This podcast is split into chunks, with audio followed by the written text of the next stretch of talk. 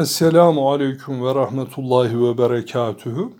Muhterem kardeşler, epey ara verdikten sonra inşallah Allah nasip etti bugün Rufai tarikatını diğer tarikatlardan ayıran bir takım özellikleri anlatmaya devam edeceğim.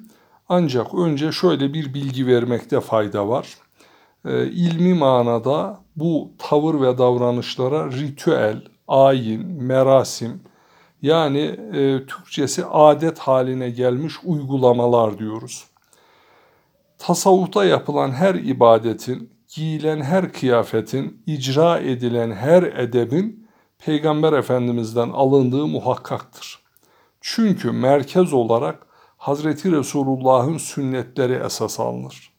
Modern manada tasavvufta ritüel, ayin olarak kabul edilen her hareket bizzatihi Peygamberimizin cisminden, hal hareketinden, tavır davranışından süzülerek gelmiştir.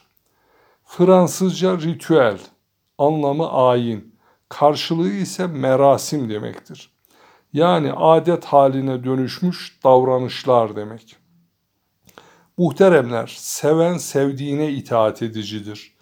Duruşuyla, bakışıyla, haliyle, hareketiyle, tavrıyla, davranışıyla, hülasa her şeyiyle gerçek tasavvuf erbapları Peygamberimizin sallallahu aleyhi ve sellem sünnetlerine, hayatına hakim kılmaya gayret ederler.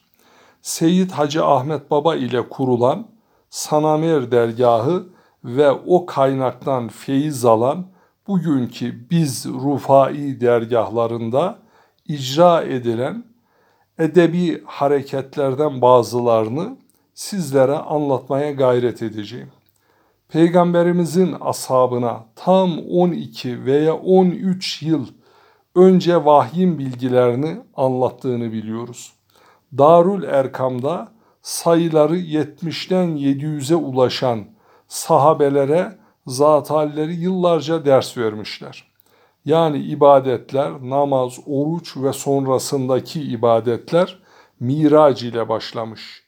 Önce okumak, öğrenmek, daha sonra ise uygulamak gerektiğini Peygamber Efendimizin sahabilere taliminden anlıyoruz.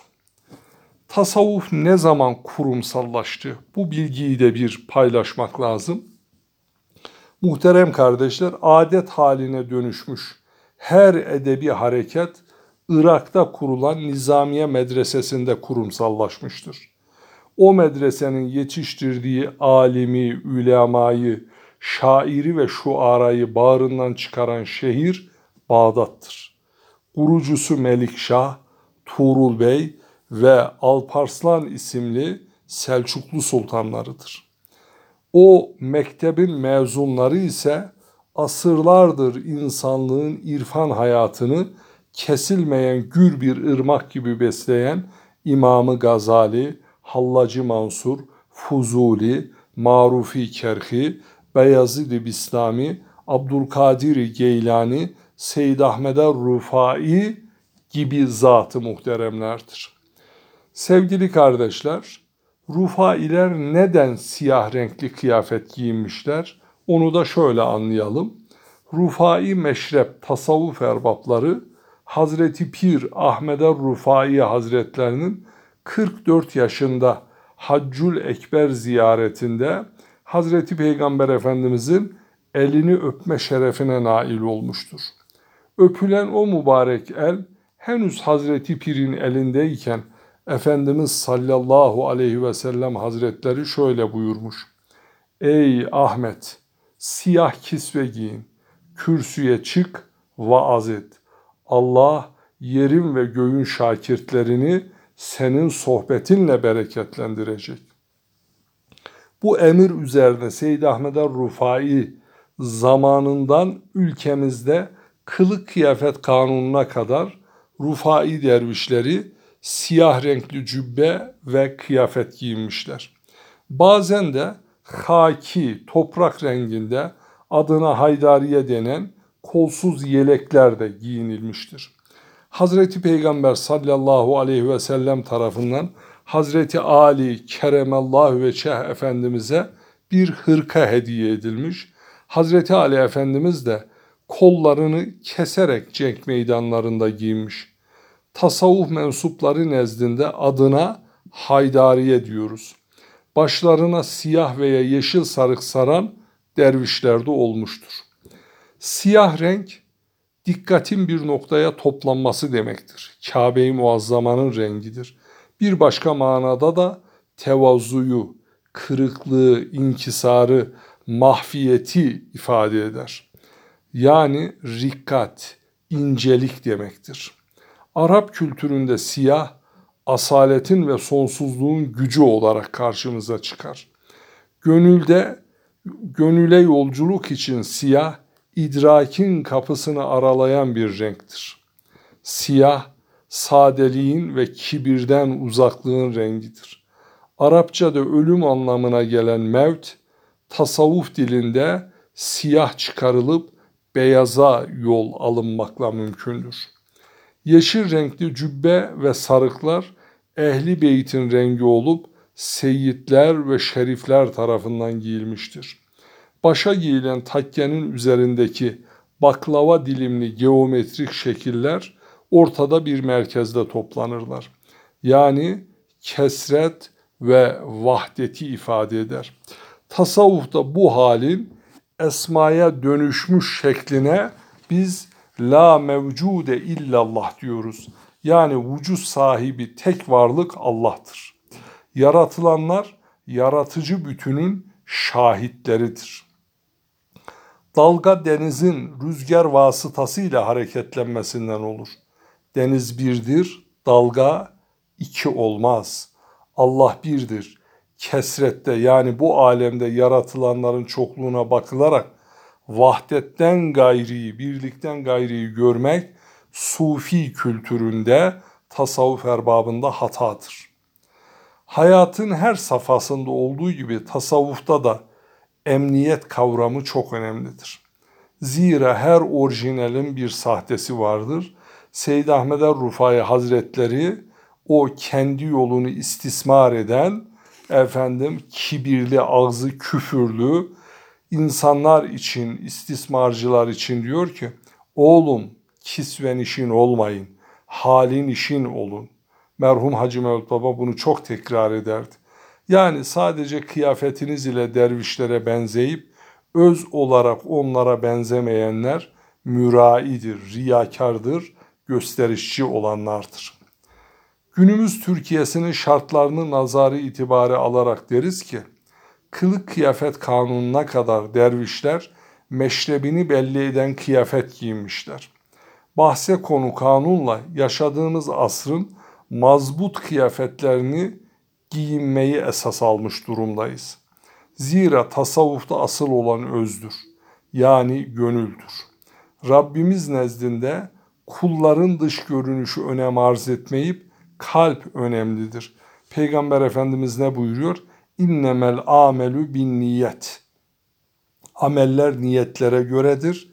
Herkes için ancak niyet ettiği vardır. Muhterem kardeşler, e, gene Hazreti Resul-i Zişanımız buyuruyor ki İnnallâhe ya'lemü la yenzuru ila ecsamiküm ve la ila suvariküm. Allah bedenlerinize ve yüzlerinize bakmaz. Ya yani neye bakar? Velakin yenzuri ila kalbiküm. Velakin o sadece sizin kalplerinize bakar diye buyuruyor. Niyetin olduğu yer kalptir. Hazreti Mevlana'mız der ki, nice insanlar vardır üzerinde kıyafet yoktur, nice kıyafetler vardır içinde insan yoktur. Demek ki insanın kıyafeti, kıymeti, giyindiği kıyafet ile değil, kıyafetin itibarı içine giyilen insan iledir. Derviş selamı var bir de bizde dergahlarımızda yahu diye bir derviş selamımız. Bunun da mahiyetini şöyle anlatalım. Diyelim ki nasıl ki askeri törenlerde astın üstüne selam verişinden tutun da hitabına kadar her şey edep içinde gerçekleşirse, Tasavvufta da bu durum aynıdır. Mürit mürşidin dergah kapısından girince sağ ayağının baş parmağını sol ayağının baş parmağı üzerine koyar, sağ elini iki göğüs kemiği arasına, sol elini de böğrüne koyup "Yahu" diye bir selam verir.